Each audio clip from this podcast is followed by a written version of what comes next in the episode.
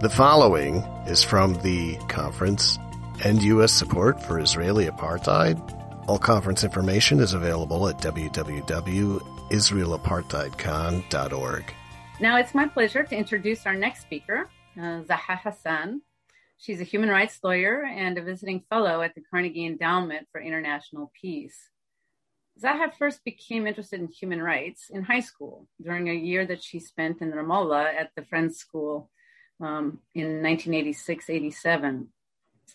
It was at a time of heavy Israeli suppression and restriction, not to say that it's not still continuing, but um, and books uh, and publications were banned or heavily censored. And as she told me, she got a lot of her education that year on the street. Um, trying to find unfiltered information for a class research paper, Zaha found herself at the human rights organization Al Haq, and ended up spending a lot of her time there with the staff, learning about Palestine. It was there that her passion for human rights and international law was born.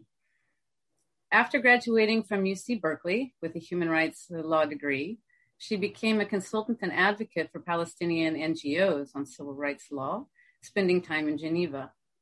She then returned to Palestine when she was offered a position with the Palestinian Negotiation Support Unit in Ramallah, where she became the coordinator and um, senior legal advisor in the run up to the Palestinian bid for membership. After which, she became a member of the Palestinian delegation to the quartet sponsored exploratory talks between 2011 and 12.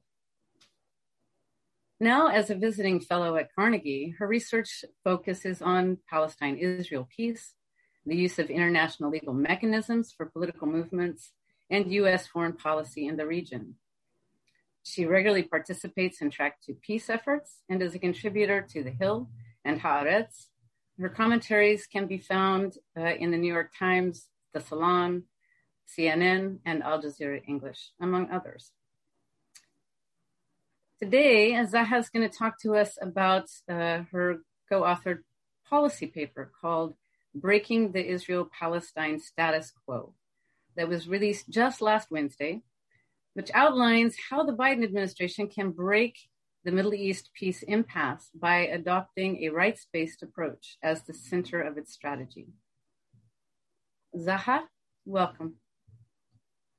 Thank you, Julia, and thank you to the Washington Report for inviting me today. It's really great uh, opportunity for me to share with you all the, um, new policy paper that we've been working on for about uh, a year and a half, and it really involved bringing together former policymakers that work directly on the Israel-Palestine file, experts in various think tanks, advocacy or organizations that many of you all will have will know about um, working on Israel Palestine peace, human rights groups and thought leaders, um, all to assess, you know, what U.S. engagement has been in the region and sort of how could we reimagine that engagement. Um, and that the recommendations are not just to the Biden administration; they're for future administration, and that's because we recognize in the paper that you know we need to be focused on the long game here. It's we're not interested in you know working on short-term fixes or economic peace sort of uh, palliatives. Um, there is no two-state solution open for the taking at the moment and likewise there's no one state solution that offers equal rights for all um, that is likely to come in the next few years However, the rights and security of Israelis and Palestinians should not be held hostage to a diplomatic process that has gone nowhere and that is indefinitely offline. So, what went wrong with U.S. engagement in the last 30 years of peacemaking? Mainly, what we say in the paper is much of what has been preventing an end of occupation and a negotiated comprehensive agreement has been this warped incentive structure that the U.S. engagement in the peace process has created if I could cue up the first slide. Um, I want to draw attention to um, this Article 47 in the Fourth Geneva Convention. It has a really basic um, truth here um, for us uh, when thinking about occupied people and occupied territories. It says, quote, protected persons who are in occupied territory shall not be deprived in any case or in any manner whatsoever of the benefits of this humanitarian law convention. by any agreement concluded between the authorities of the occupied territories and the occupying power, nor by any annexation by the latter of the whole or in part of the occupied territory, unquote. So basically, this prohibition recognizes that you can't sign a peace agreement if your hands are shackled. That's not rocket science, that's common sense. So, what has US engagement been? The idea behind US engagement for Palestinians and why Palestinians wanted the US involved was because only the US can deliver Israel. On the flip side, the Israelis wanted the US involved and wanted it to monopolize the mediator role in order to elbow out other rights respecting parties and stakeholders like the UN and the EU and to remove international law as the basis for an agreement. And so the peace process has been one in which, over time, the U.S. has suspended reference to rights and international law, international law and the parameters for peace. Israel has leveraged its participation in negotiations on the condition that the U.S. back off of demands around freezing settlements and provide Israel with political cover in the UN and in other fora to prevent accountability for law violations.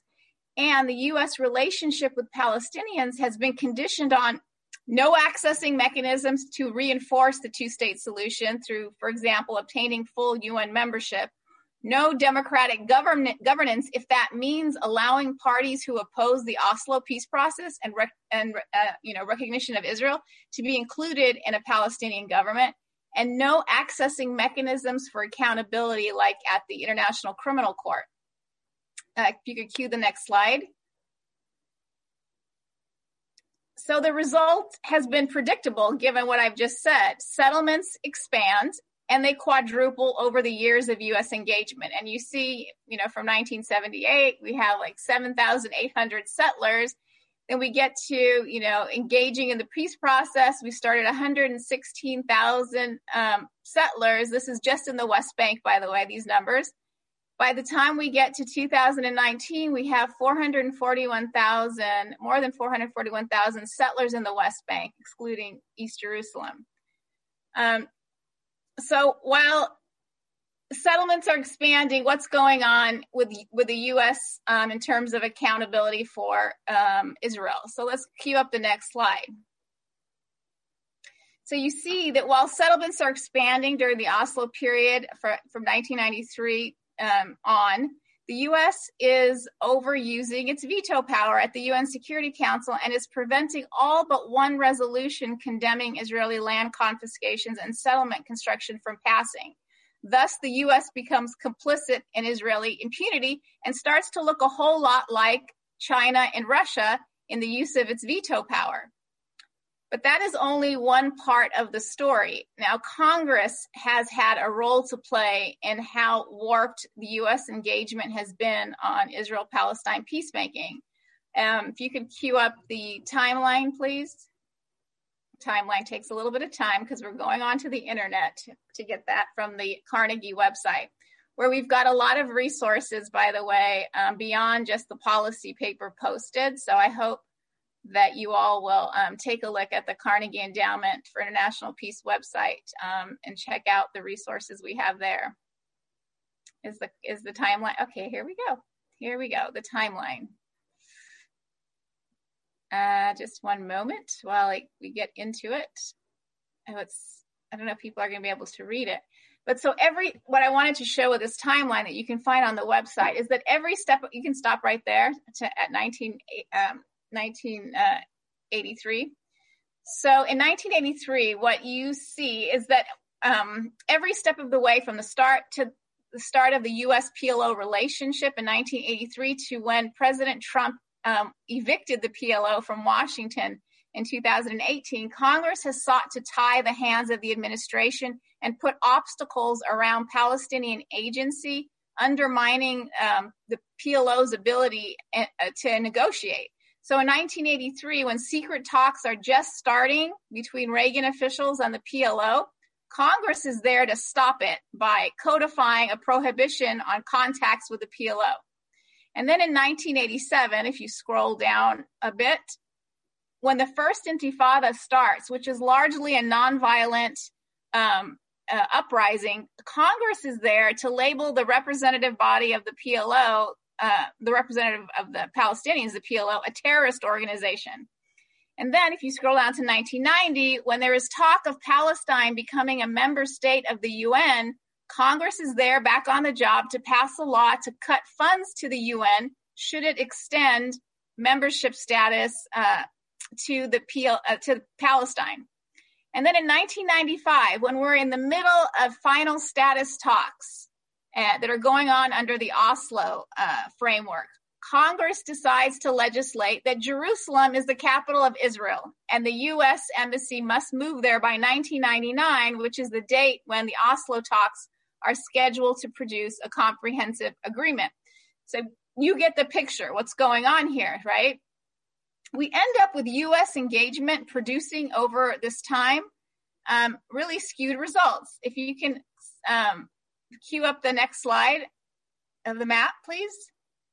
Here we go. We'll, we'll wait for it to, to go to the beginning. So this was the promise of Oslo the West Bank and Gaza with a with a territorial link. And then we get to 2000, the project the Clinton proposal, the Clinton parameters, and then we get to 2020 and you see what happens. We get this, you know, Frankenstein monster of a of a territorial map.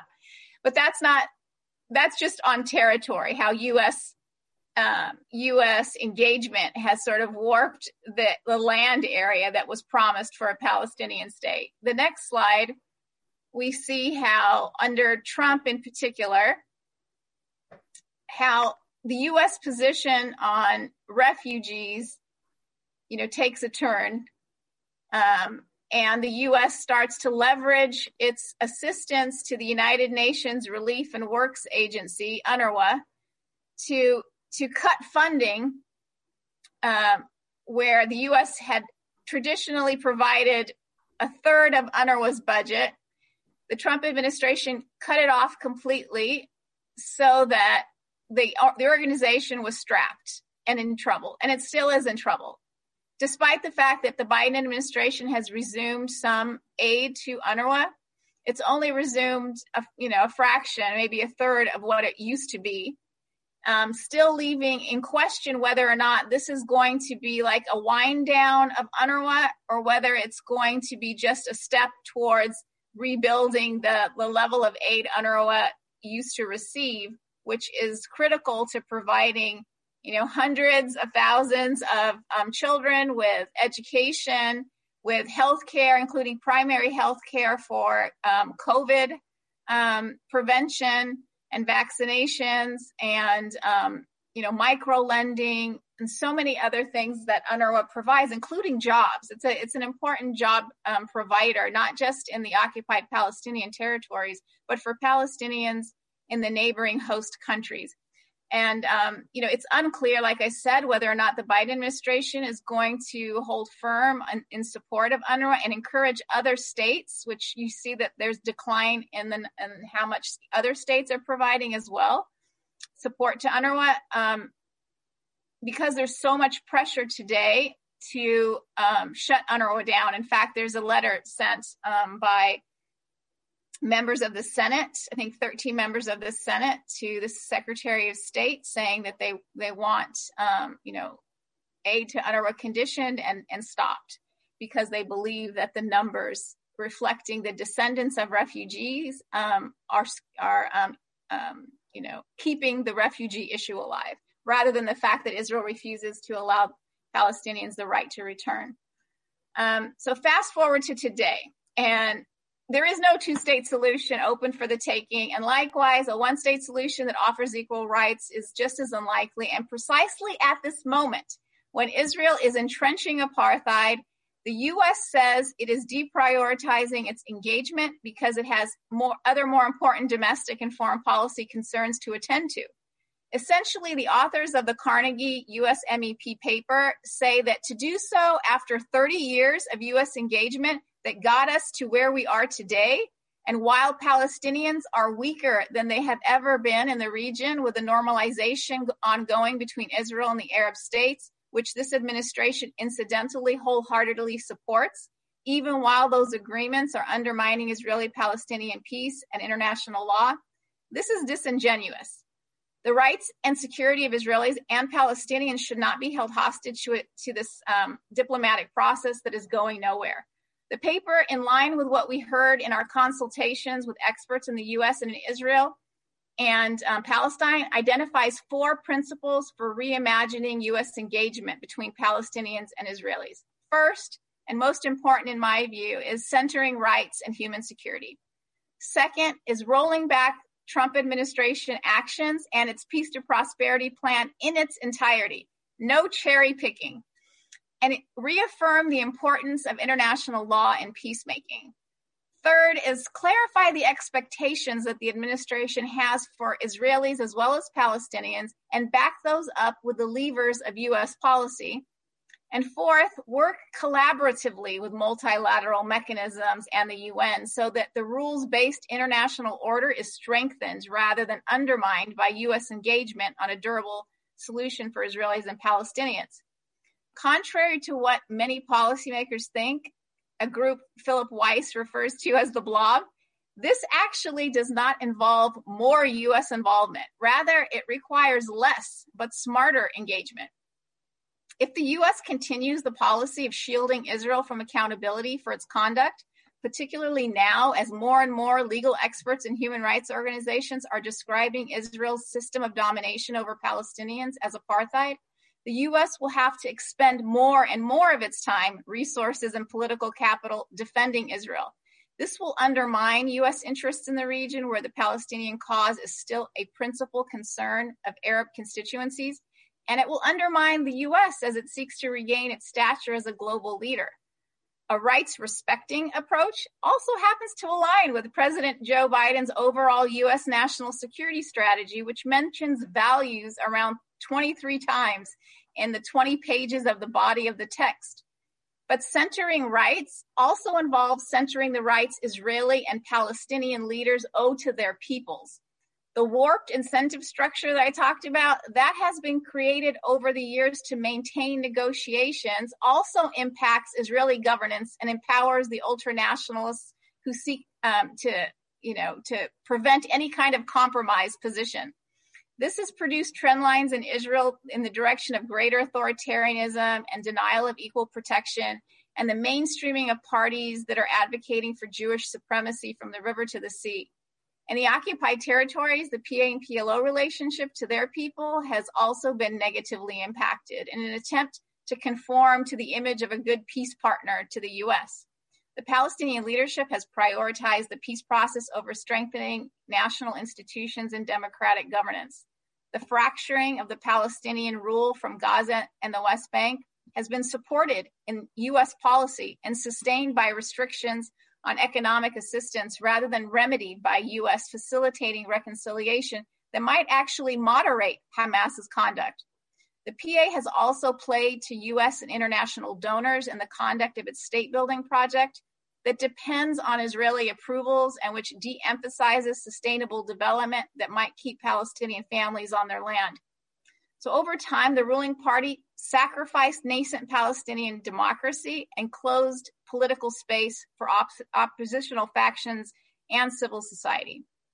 So, of course, centering rights does not get you a peace agreement tomorrow. We aren't so naive to, as to think that, whether that's a one state solution or a two state solution. But what it does do is it changes the political calculations of the parties so that over time they are encouraged to recalibrate their actions vis a vis each other and vis a vis their own constituencies. And this produces a better chance of creating the environment we need for conducive, meaningful negotiations toward a durable solution. So the authors of the policy paper think that the Biden administration is going to take this up and, and run with it, right? No, of course not. Our theory of change from the start of this project was to engage with civil society actors and to empower them with policy recommendations uh, and an approach that they could then push with their you know their elected leaders and with this administration and so that's what my participation in this event is for is really to share this with you and to hope that you'll you know learn more about it go to our website and and read the policy paper and um and then you know work within your own communities where you are to try to you know see the change that we all think needs to happen for U.S. policy to be um, you know a, a positive player in all of this. And so I'll stop there. Thank you. It's very interesting. I'm I'm really curious, uh, Zaha. You you just rolled out the paper this week, um, outlining the the rights based approach, which, as you said, can be used for any one of the myriad of, of suggestions that have been made recently for the one state, two state, um, even confederation. Um, but aren't you? Are you? What has been the reaction um, to to the paper thus far? Has it? Have you gotten any yet? You know, I mean, it's hard in this COVID world to to really um, you know interact with people and and sort of sees reactions like of an audience or what have you. But I mean, the the I'm I've been pleasantly surprised in that you know in terms of social media and um, you know messages that I've been getting from email from folks. Um, it's been really uh, overwhelmingly positive, and people are saying you know this has been a long time coming, and they're shocked that it's come from Carnegie, a sort of you know mainstream DC think tank, rather than you know just sort of a left wing um, progressive uh, leaning think tank in DC. I mean, as Philip Weiss said, you know, we are part of the blob. Carnegie's part of the blob, but um, you know, there's an independence of thinking at Carnegie that allows for sort of this honest assessment that we have all been craving. Um, I think all of the speakers, you know, left, you know, their remarks at the end with this kind of sense of like, you know, we need change and we hear that you know inside of carnegie talking to folks that we engage with. We, we, we heard that in all of our meetings um, across the board in israel palestine and um, and and you know even among the former policymakers that were engaged with us in consultation on, for this project um, to to produce this paper you know they will tell you behind closed doors and off the record that they know that this is the only way to change the situation um, and the calculations that Israelis have, that Palestinian leaders have with respect to how they um, engage with their people and and and their their governance. That this is the only way to do it. It makes sense. It's what we do. We we use the levers of power um, in the U.S. in every other context. We don't just hand out billions of dollars of aid to a country and expect nothing in return. We, you know, we always um, have strings attached, and that's part of, you know, our diplomatic power that we have. And um, to not use it in this case where we've invested 30 years of engagement and and we've gotten now to the point where we can say with um, complete certainty across the board for all those who've looked into it that we are now in an apartheid situation to say now that the U.S. has nothing it can do is really um, is really disingenuous, as I said earlier. And so um, the I, the response has been very very good. Now there are those who have have um, written um, critically about the paper, let's say, and I think um, for those folks that are um, having trouble with this idea of a rights based approach um, it comes from a place of you know having invested so much time in this this construct of a peace process and having you know built careers around um, supporting this peace process. Um, it's very difficult to let that go because in some sense it's it's a failure you know? Um, and there's also some some sense of feeling uh, like blame because of where we ended, where we landed during, you know, after all those decades, right? So that I think I think that's where the criticism is sitting.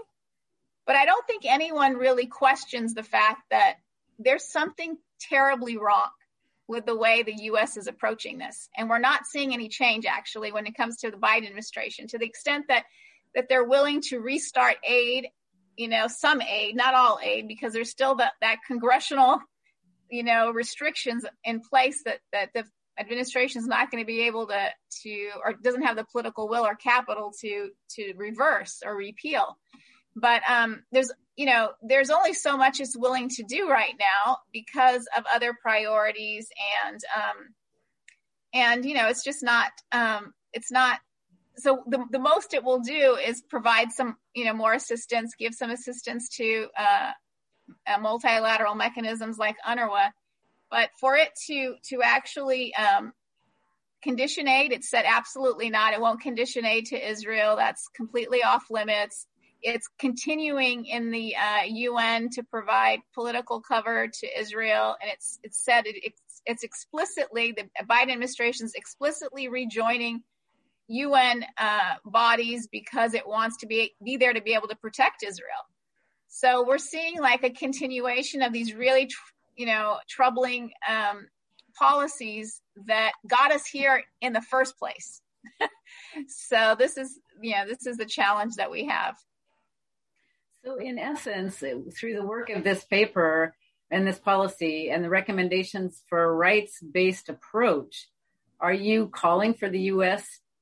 to abide by international law and their own federal law in dealing with the state of Israel? That's the idea right? I mean and the and the beautiful thing is is that's exactly what the biden administration says that they want to do. I mean after having 4 years of a trump administration that was purely transactional and it was all about what can i get from this country or that country and law be damned this administration has said it wants a reset. And it wants a reset so that it can rebuild its relationships and alliances with law respecting democratic countries. And it wants to um, you know rebuild itself as a global leader. And to do that it's it wants to focus on values. It wants to put values at the center of its foreign policy. And it wants its values that it projects abroad to be in line with the values that we hold dear in the in the United States. And in this moment of racial reckoning, when we are, you know, um, trying to reimagine what America should look like after 400 years of, you know, racial discrimination and, and oppression in our own country. To think that we could now maintain a policy with Israel that sees no daylight um, at a time when Israel is um, perpetrating uh, an apartheid uh, system over Palestinians is really difficult to to um, square with with the idea of a foreign policy that's centering values. And this is at a time also when we've hired the first um, chief of diversity inclusion within the State Department to remedy the way the State Department operates from its hiring to its own policies, right?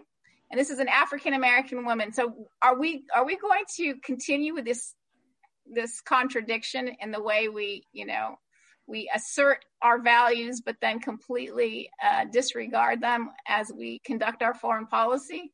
And again, I'm not so naive to think that this administration is going to see that hypocrisy, right? It's something that we have to point out, and we have to point out to our elected officials. We have to point out to the administration in order for for you know we could for us to call those things out the Palestine exception. we need to um, end it. we need to end it. Um, Dale, are there any questions you have um, from the audience coming in? Yeah, uh, you. She kind of talked about it, but I guess to name names of the critics here, one of them was Aaron David Miller, who I, I think you were talking about without naming him.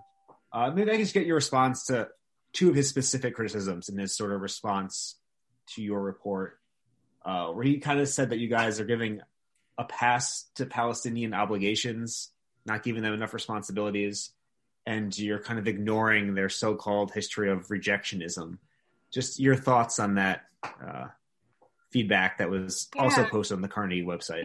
Yeah, so I, I, first I want to say that you know Aaron David Miller is a colleague and um, someone that I've I've written with.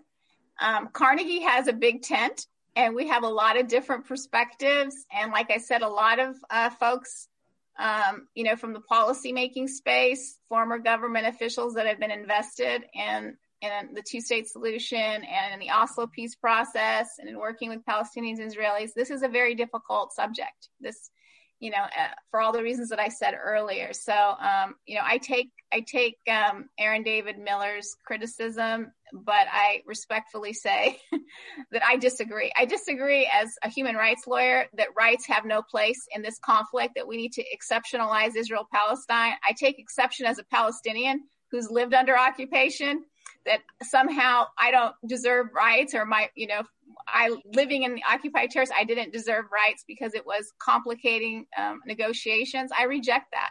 I don't. I don't accept exceptions um, in any case. You know, human beings all deserve rights, regardless of whether or not it's uncomfortable um, for some to think about. Um, you know, moving away from a paradigm that um, that people have invested so much time in. Now, with respect to his criticism about um, giving a pass to Palestinians, we do not give a pass to Palestinians. I mean, you you know, folks read the paper. We talk about you know the lack of um, you know good governance from, from Palestinians. We talk about um, you know the lack of accountability, the the um, auto, the autocratic rule that has um, festered over the course of the peace process, and and we're extremely critical, and we have um, you know, we, we call that out. But at the same time, we're not dealing with two equal sides here. As someone earlier mentioned, you know, this whole idea of like this conflict. This is not a conflict at this point. We're talking about a people living under occupation and that occupation having morphed into a system of domination from the river to the sea that's you know fits the legal des- uh, description of apartheid so we aren't we aren't treating israelis and palestinians equally in this paper because they aren't equals. So we will call out the Palestinian side, the Palestinian leadership for, for their failures and their lack of um, uh, good governance and legitimacy among their own people, their failure to hold elections. We will call all of that out, and we and we talk about all of that in the paper. But will we will we try to equate the, those two sides? No, because that's they're not equal. That's the whole nature of occupation. Great. Thanks uh, for that answer. Uh, just one more question here. Uh, say, you know, in, in, a hypothetical fantasy world, the U.S. were to adopt a rights-based approach. You know, some have suggested that it's really U.S. support that is propping up Israel, and that if U.S. support stopped, so much of its policies would have to change. You know, as still noted, though, the Knesset is very right-leaning these days. Do you really do you think that you know were this approach to be adopted by Washington you know, how would that look in Israel? Would it really force them to change? Or would they kind of dig deep and try and make it work with their current system? I know well, it's hypothetical, but yeah, just, no, it's, it's yeah. a good question. I, people are kind of worried about it right now. Honestly, it's not a um, it's not so hypothetical. I mean, there was an article in Haaretz uh, a few days ago by some is former Israeli security folks, and they're really concerned about how the Israelis are approaching the US when it comes to Iran. And they're telling basically, this article is written to the Israeli leadership saying, don't count on having a great relationship with the US forever and continue to try to thwart the US on, you know, trying to, to uh, put the Iran nuclear deal back online. So Israeli, there's, you know, is, Israeli officials, former officials are recognizing that the gravy train might might end at some point. So let us not let us not be so um, blind to the fact that that this administration and in the future administrations they may there, there may not be this love you know and this unconditional love um, lasting forever and we are seeing now this you know this movement and it's still very much only in the progressive side but you know it's growing of people that are talking about accountability like the Betty McCollum bill, talking about prohibiting the use of U.S. security assistance in the commission of human rights abuses. Like, how basic is that? She's not even saying, let's condition aid. She's just saying, we're going to give you aid. We expect you not to use it in certain ways. Um, so, can we put the mechanisms in place so we can have oversight, monitoring, and transparency when it comes to the use of, you know, U.S security assistance. So we're, you, we're seeing steps in the right direction from policymakers, and it's still very early, and it still needs time to grow. And this policy paper is part of that effort to expand that discourse and to open up space within policymaking circles because really there's been a disconnect between where the electorate is and where policymakers are because Americans in general are saying they favor and they said they say this year after year they favor by a big majority two thirds a, a neutral U.S. policy when it comes to Israel Palestine and they and within Democrats now this year, we have a majority saying that they would like to see more pressure on Israel. 53% in a Gallup poll said they want to see more pressure on Israel to make peace. So that's these are the trend lines. Now the policymakers haven't gotten there yet, but that's why civil society's got to be a lot louder, a lot more organized, and, and we're getting there. And Palestine is no longer a fringe issue that you know that the progressives don't want to have to touch because they, they don't they're worried about how it might affect everything else. People are recognizing that palestine is part of the package deal part of the values that you know democrats care about you know? And if you if you want to talk about a value centered foreign policy then how you talk about palestine matters. So so i don't think it's as far off as all of that. I think it's coming and we just need to give it a good healthy push. At the same time you, you saw during the election cycle um, you know uh, the now sitting senator warnock um, from georgia and jamal bowman who originally were were talking about you know Palis- palestinian and palestine rights um, take steps back from that.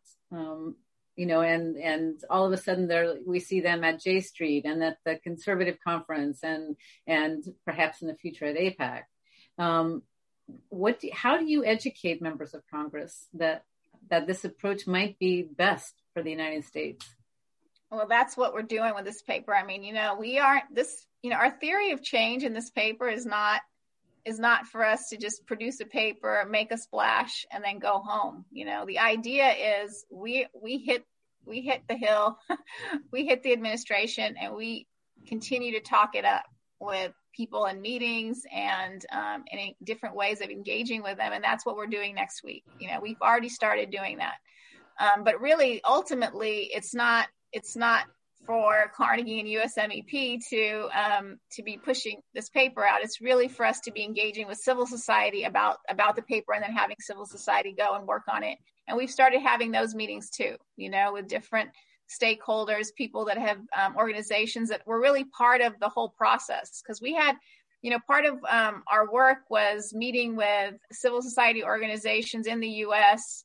and um, organizations abroad in Palestine, Israel, to talk about what made sense because we recognize that you know rarely do um, you know the marginalized get to make um, get to have a say in what policy should look like coming from the U.S. Right? They're they're the ones impacted the most, but they never get a chance to sit at a table and discuss it, discuss how it impacts them and and how it needs to change so so that they can have a chance at at a dignified life at a rights respecting life. So so we engaged folks from the start and and the idea is to make people invested in in the very tangible asks that we have in the paper because I mean I've given you today the overarching principles, but we actually have very tangible things that this administration can do today if they so chose and if there was a big push um, from folks on you know in civil society uh,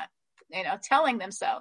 But and, and we, we've seen some of the things that we included in our paper already kind of happening. So these aren't pie in the sky, you know, recommendations. There are recommendations that are actually quite doable. Um, and it's just going to take um, a you know advocacy effort by um, by different organizations in the U.S., human rights organizations, faith groups, um, you know, um, groups and within Palestinian community, within the Jewish American community, all taking it up. You know, what we tried to do was to give sort of a frame, a framing, because what we what we see in, when we talk about Israel Palestine is the framing is completely off. Again, we're talking about both sides. We're talking about conflict. We're talking about you know um, as though e- each side has equal claims here.